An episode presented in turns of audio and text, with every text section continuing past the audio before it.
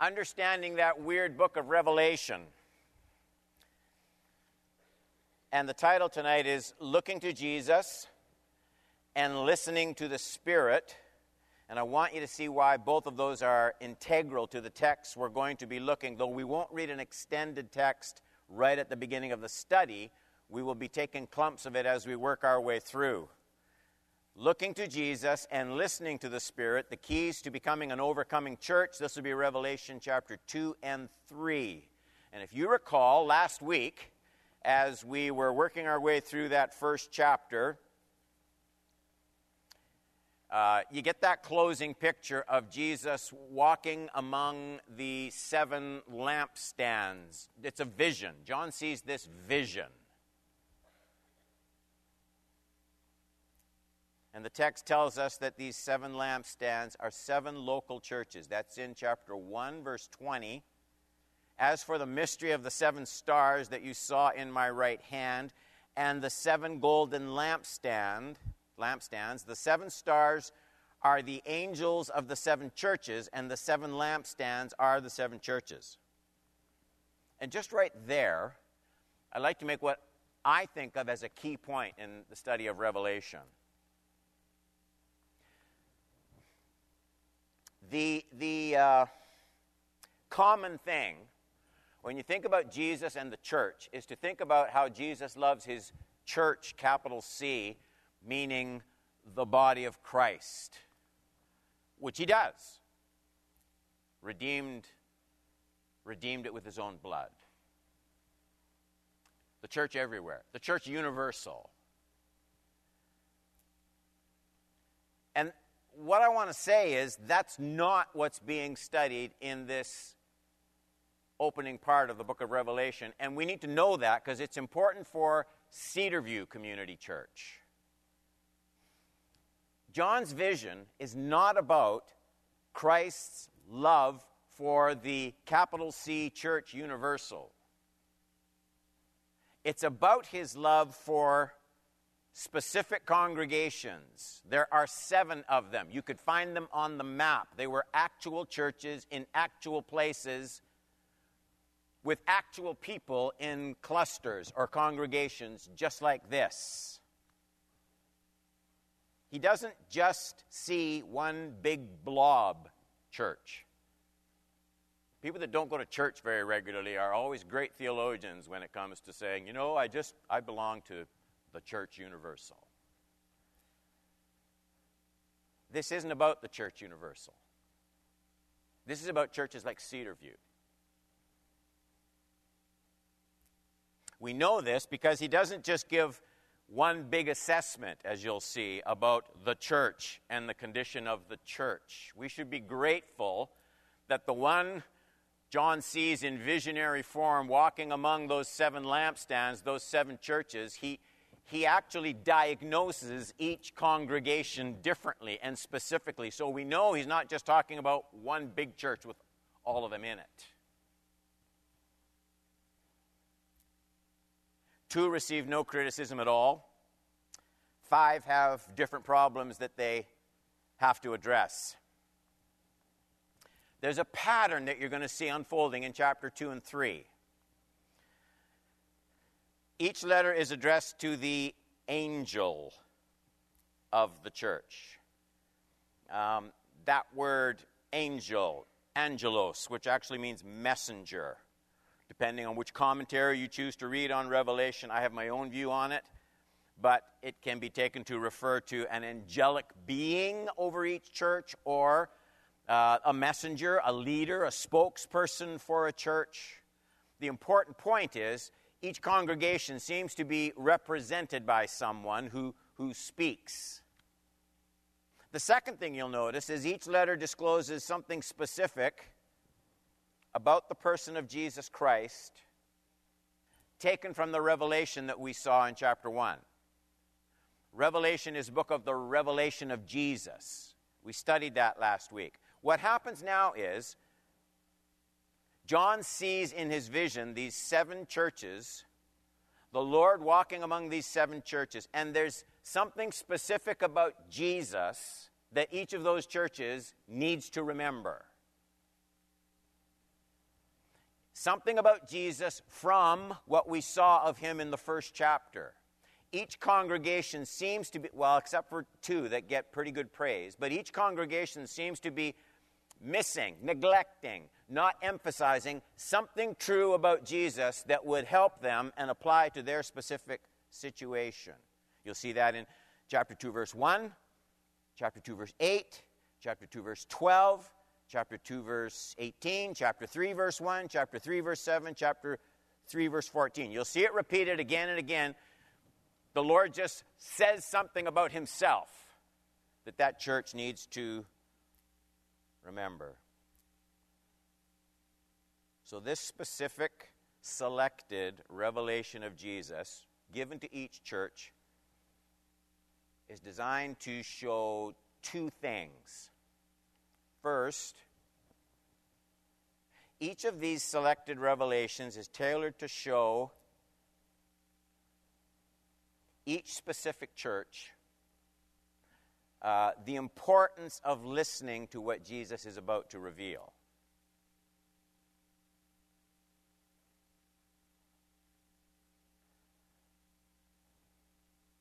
Secondly, each church, and our church as well, each church is reminded that whatever fault is about to be exposed or whatever encouragement is offered, the abiding need of each local congregation is the same. It's, it's always Jesus himself in some particular manifestation, some particular truth about his person. Let me just give you some examples from our text. So, so the church at Ephesus. Church at Ephesus, chapter 2, verse 1, is called to return to her first love. And so the revelation of Jesus is one who walks among the seven golden lampstands. So, so the, the revelation John gets is a, a, a Savior, Jesus, who is very, very close to each church. Here's the interest Jesus has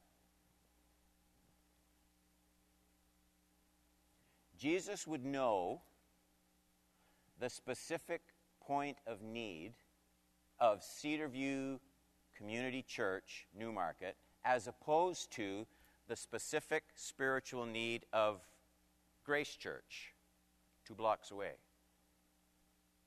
See, it's, my point is, it's that individual, his, his attention to this congregation, and that congregation, and another congregation.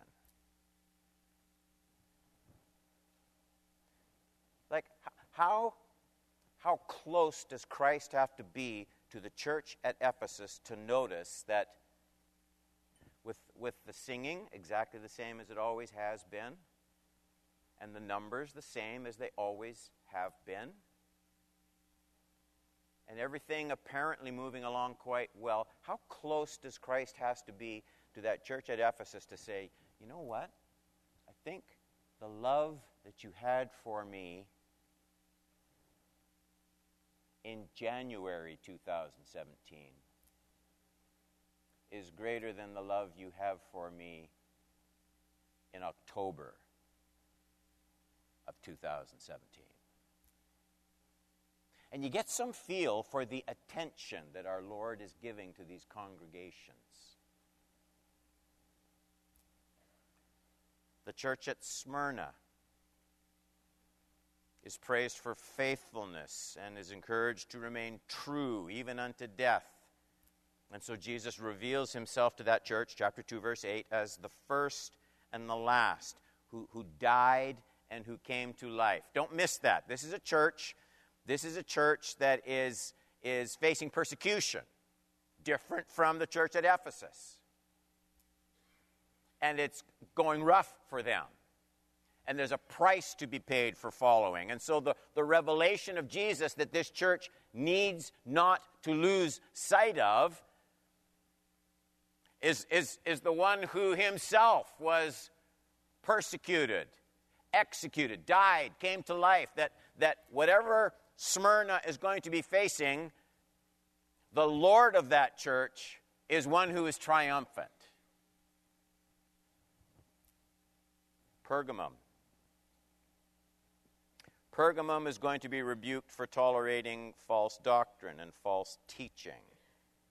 And significantly, here's how Jesus reveals himself to this church one who has a sharp two-edged sword coming out of his mouth 212 so so the sword that can cut out what's false lay open lay bare reveal what's on the inside cut through anything deceptive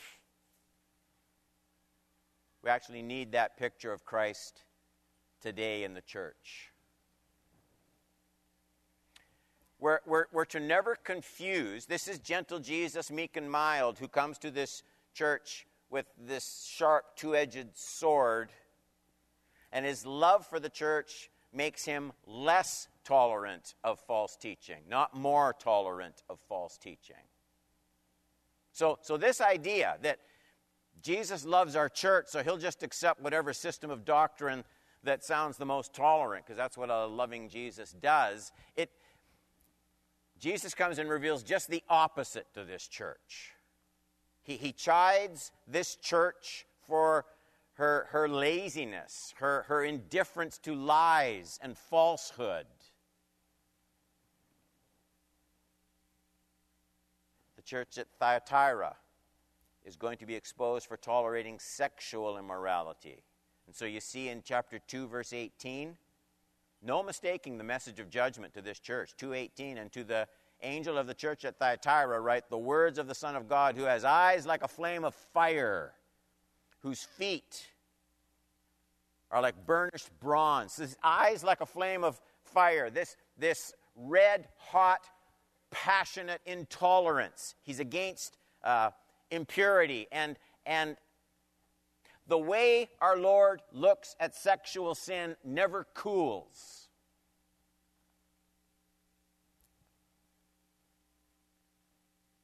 There is nothing in our Lord.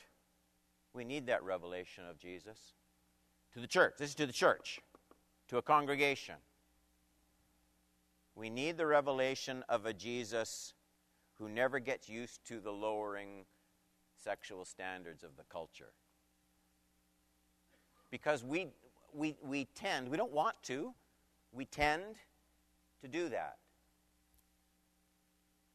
If, if you're here and, and you're, you know, under 30, I'm not criticizing you. I'm just stating it as a fact that if you, you're probably quite comfortable watching something on a sitcom that your grandparents, if they were Christian grandparents, would never have watched on television.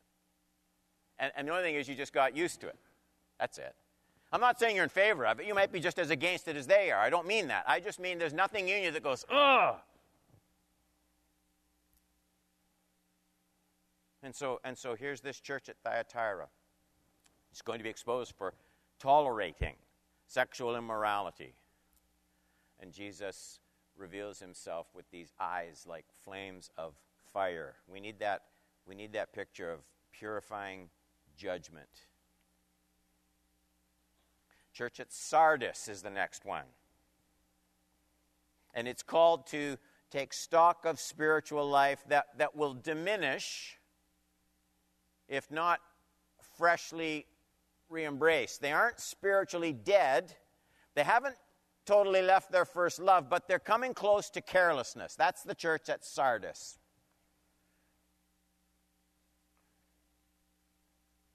And Jesus, this is the strange one. Jesus has this strange introduction, chapter 3, verse 2. He who has, he who has the seven spirits of God,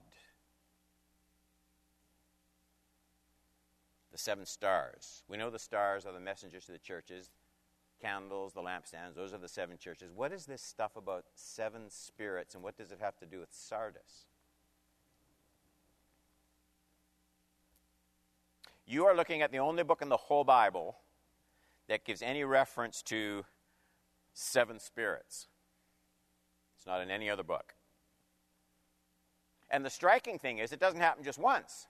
You can read about the seven spirits in chapter 1, verse 4, chapter 4, verse 5, chapter 5, verse 6. And a lot of commentaries aren't much help because no one knows for sure what John is seeing in this vision. Let me give you my guess, all right? I think it's really important to remember that John is describing for us not necessarily literal objects as they are, but the appearance of things as he sees them in his vision. In other words, when you get to heaven and see Jesus, he probably won't have a metal sword sticking out of his mouth. Do you get what I'm saying? When John talked about the Lamb of God, he didn't mean Jesus was covered with wool and went, bah. And when, and when you get this picture in John's vision, particularly as it relates to the church at Sardis, talking about these seven spirits, I think the reference is to this seven spirits coming from Jesus doesn't refer to seven different spirits. John is simply describing what his vision looks like, what it has the appearance of. And I think these spirits are a reference to the Holy Spirit, singular. I think John sees seven spirits because he sees the working of the Holy Spirit in a vision form in, in relation to seven specific churches. In other words, I think what John is seeing in visionary form, not literal form, is that all of God's Spirit is involved in each of those churches and in this church. So that it isn't as though, wouldn't it be a terrible thing We've got, even in our own fellowship, we've got 1,100 churches in Canada. But take all the churches in Canada. How pathetic it would be if, if God, like seasoning, He only had so much of His Spirit. And so He starts, he starts in uh, the Maritimes and He works His way across. And then by the time He gets to Vancouver, it's like, oh, man, I, there's not much. But. So I think the reason He sees this is to show that all of God's Spirit is present in every church. He's not divided up.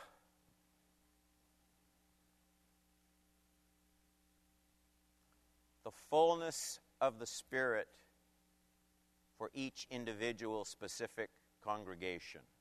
That's the picture. Now, the point of all this for that church at Sardis is, is this she's being called to renew and refresh spiritual commitment at a time when many are careless. Verse 4 says, soiled.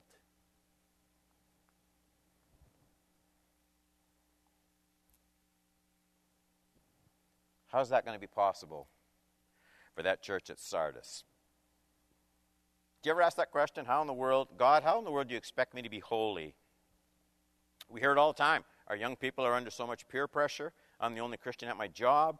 There's so much temptation all around me. Look at the internet. I'm too busy. I don't have time for God. On and on and on it goes. And here's the lesson from the church at Sardis Jesus not only calls his church to holiness and devotion, he enables her, far beyond her own strength and resources, to walk in holiness even when the odds seem to be stacked against that impossibility. God's Spirit, all of God's Almighty Spirit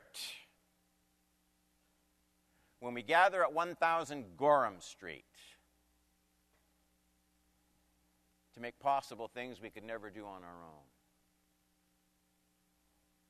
I hope you remember that at prayer group time tonight.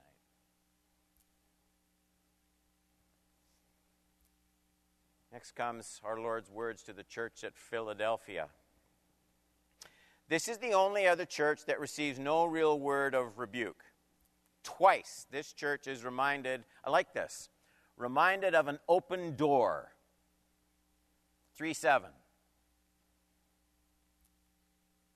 An open door of opportunity placed before them. But of course, with every opportunity, there's challenges, fresh challenges, fresh difficulties, sometimes fresh persecution. And so here's this church at Philadelphia Not the one in Pennsylvania, by the way. Reminded, reminded that things don't just happen. And so Jesus reminds this church that he is the one who is 3 7, the Holy One, the true One, who has the key of David, who opens and no one will shut, who shuts and no one opens. How we as a church respond to circumstances, especially challenging circumstances, has a lot to do with who we think is in control of circumstances. That's the reminder here. This local church, just like our church, it needed to be reminded that, that uh, sometimes difficult times don't mean a loss of divine presence.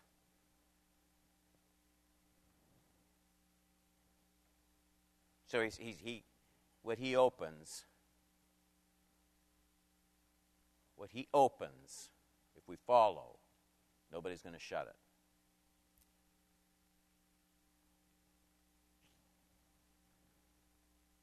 Twice he reminds us that no one will be able to slam the door shut in our Lord's face. I like that. Lastly, the local church at Laodicea. There's a different tone here. Laodicea had fallen under the delusion of, of pride, self sufficiency. She, she was no longer keenly aware of her need of Jesus, and that's why Jesus introduces his remarks to this church with these words 314 To the angel of the church in Laodicea, write, The words of the Amen, the faithful and true witness, the beginning of God's creation.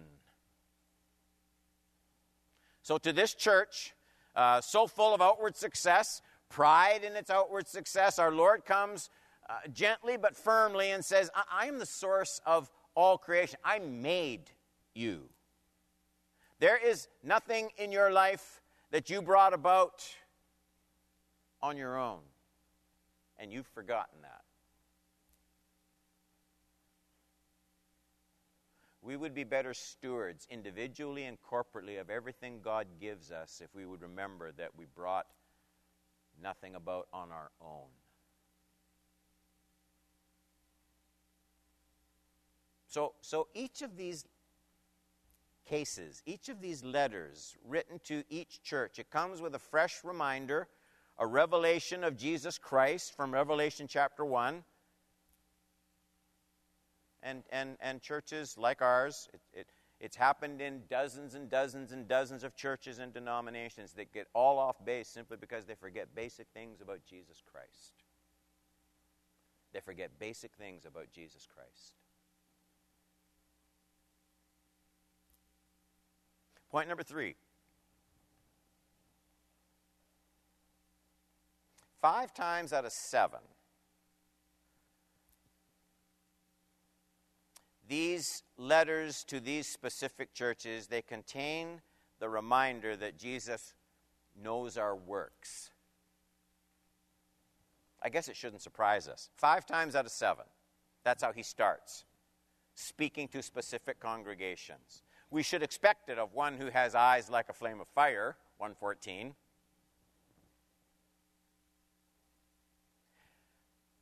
How often I can carry big uh, blocks of my life around,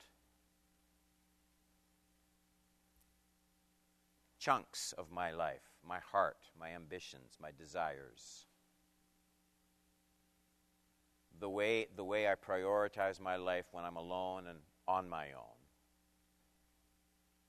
How many of those big chunks of my life I carry around like God doesn't know what's in them and what's going on?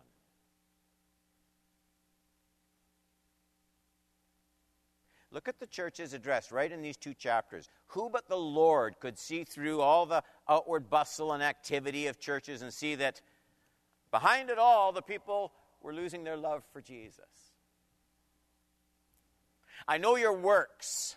He says it five times to seven churches, and it's our Lord's reminder to his church we, we mustn't waste precious time pretending to be something before God that we really aren't. It, it, it's, it's not to lay the groundwork for depression, it's to lay the groundwork for thoroughness. when we deal with the Lord. That, that He's after the core of our beings.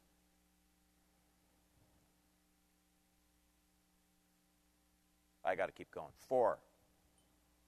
Each letter uniformly says, He who has an ear, let him hear what the Spirit says to the churches. Seven times out of seven. To seven different congregations. Every time those words are spoken, he who has an ear, let him hear what the Spirit says to the churches. Every time those words are spoken, Jesus is the speaker. They're not recorded anywhere in the Bible where Jesus isn't the one saying them. So the idea there is it's not enough to know what the Spirit says to Cedarview Community Church. The, the thrust of it is we must, we must hear, heed is better, pay attention, respond immediately to what the Spirit is saying to the church. I hope I hope we remember that a big chunk of worship in all of our times of worship, and it's more than just singing. There's more to worship than celebrating the presence of the Lord in His church. There are so many songs just about His presence among us, and, and that's good. This text isn't about His presence, it's about listening to Him when He speaks in His presence. In other words, the, the growth that the Lord wants to the growth that the Lord wants to work in Cedarview Community Church doesn't come about merely because we sing, praise, worship. It ought to be passionate, it ought to be expressive. God didn't just create your mind, He created your emotions. They are as pleasing to Him as your mind. Our bodies, worship should be an engaging experience. I get that and I agree with that. I teach that. Worship is not just thinking nice thoughts about God. That's meditation. Praise is not the same as meditation. Praise is an issue of breath. Let everything that hath praise the Lord. Yeah. Not just let everything that have thoughts. But having said all of that, the reason we invite the Lord's presence is not just so we can feel his presence. The reason we invite the Lord's presence is so we can hear what the Spirit says to the church.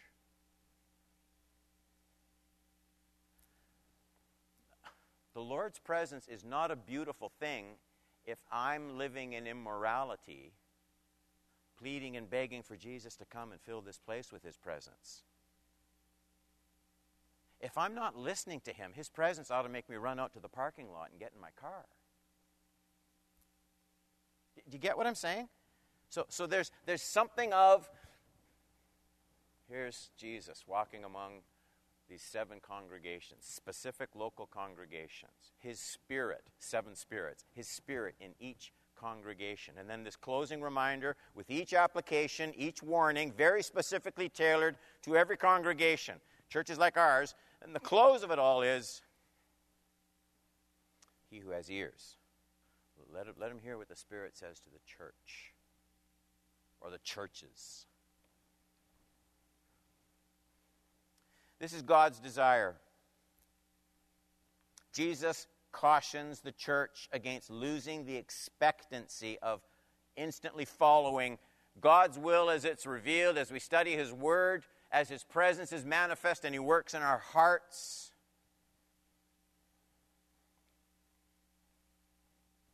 What has God been talking to your soul about?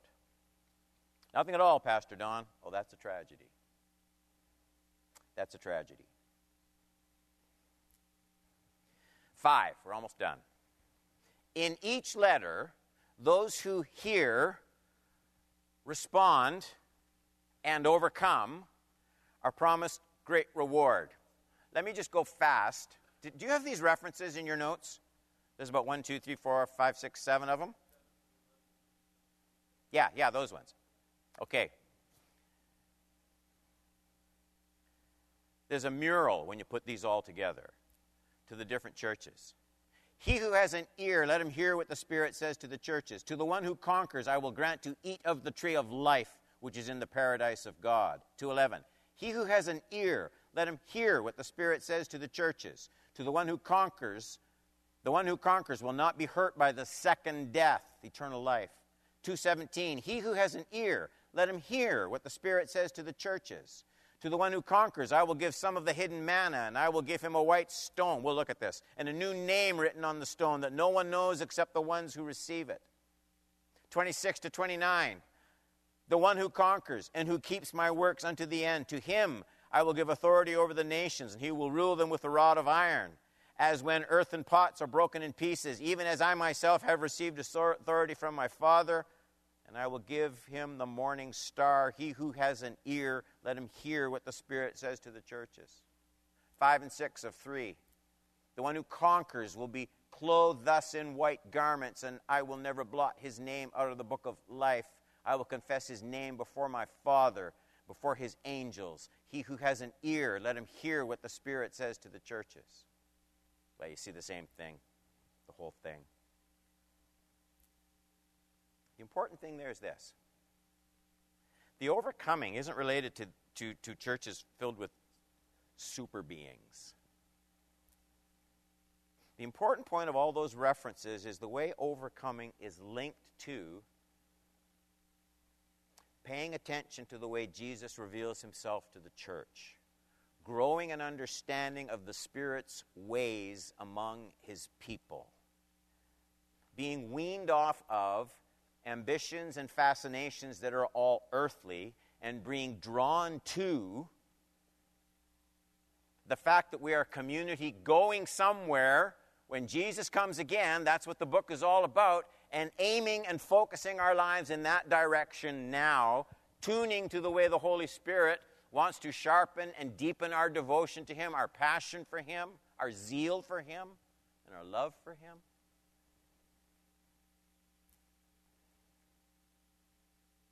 Each letter opens.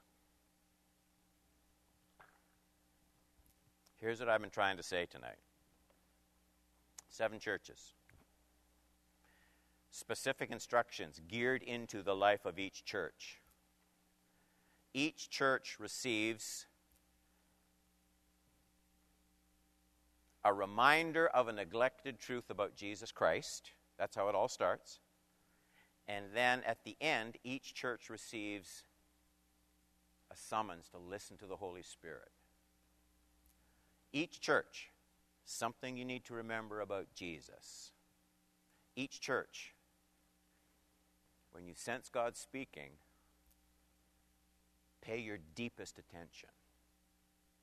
And, and, and somehow, th- those two things are what make for overcoming congregations. Do you ever, I do once in a while, picture Jesus if you could see a vision, if you could see a vision like John saw, and you could see Jesus just from what you know of a lot of churches. If this is how we felt about these congregations in the first century, imagine Jesus walking into prominent churches today Imagine Jesus walking into a church where a whole denomination, a whole denomination, the United Church, deleting any hymns that mention the blood of Jesus.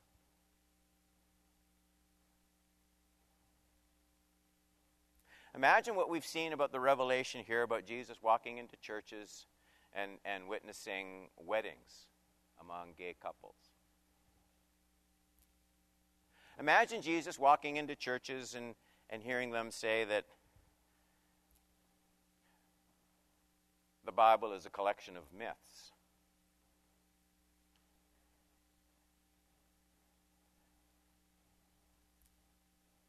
What would do, do, you get a picture of him walking into congrega- specific congregations, just standing there observing and, and, and wondering what, what happened here? What happened here?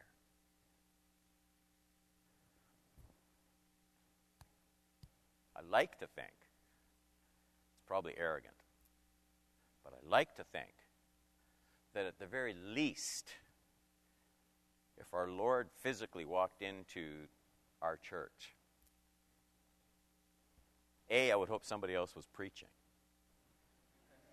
But B, I hope for all the imperfections that he would surely see, I hope he would sense a group of people who want more than anything else to please Jesus and to keep in step with him.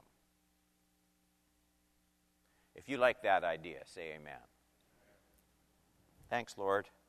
Thanks for your word. It's almost too much for us to absorb. We don't think of Jesus walking around local congregations anymore. And the things that you saw in these seven congregations are divinely recorded because they're, they're typical of what you would see in many churches. And so, first, we, we want to come and, and we repent of our weakness our, the ease with which we are distracted from kingdom realities, the way so much of our lives gets geared into visible, temporal, and temporary pursuits. We all have much to do. I mean, the way we get distracted by those things. And we want you to know, Lord, through all of our fallenness and in all of our weakness, everyone in this room, we, we would want to say to you that in this place,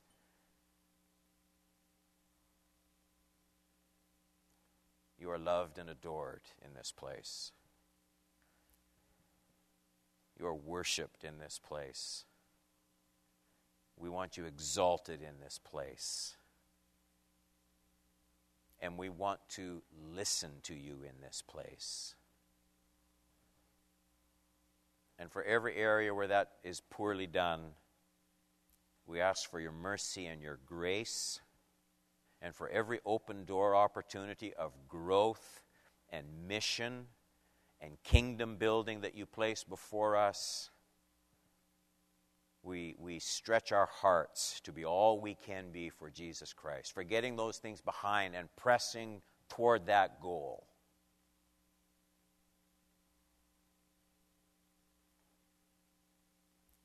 Let that happen more and more in our hearts, Lord.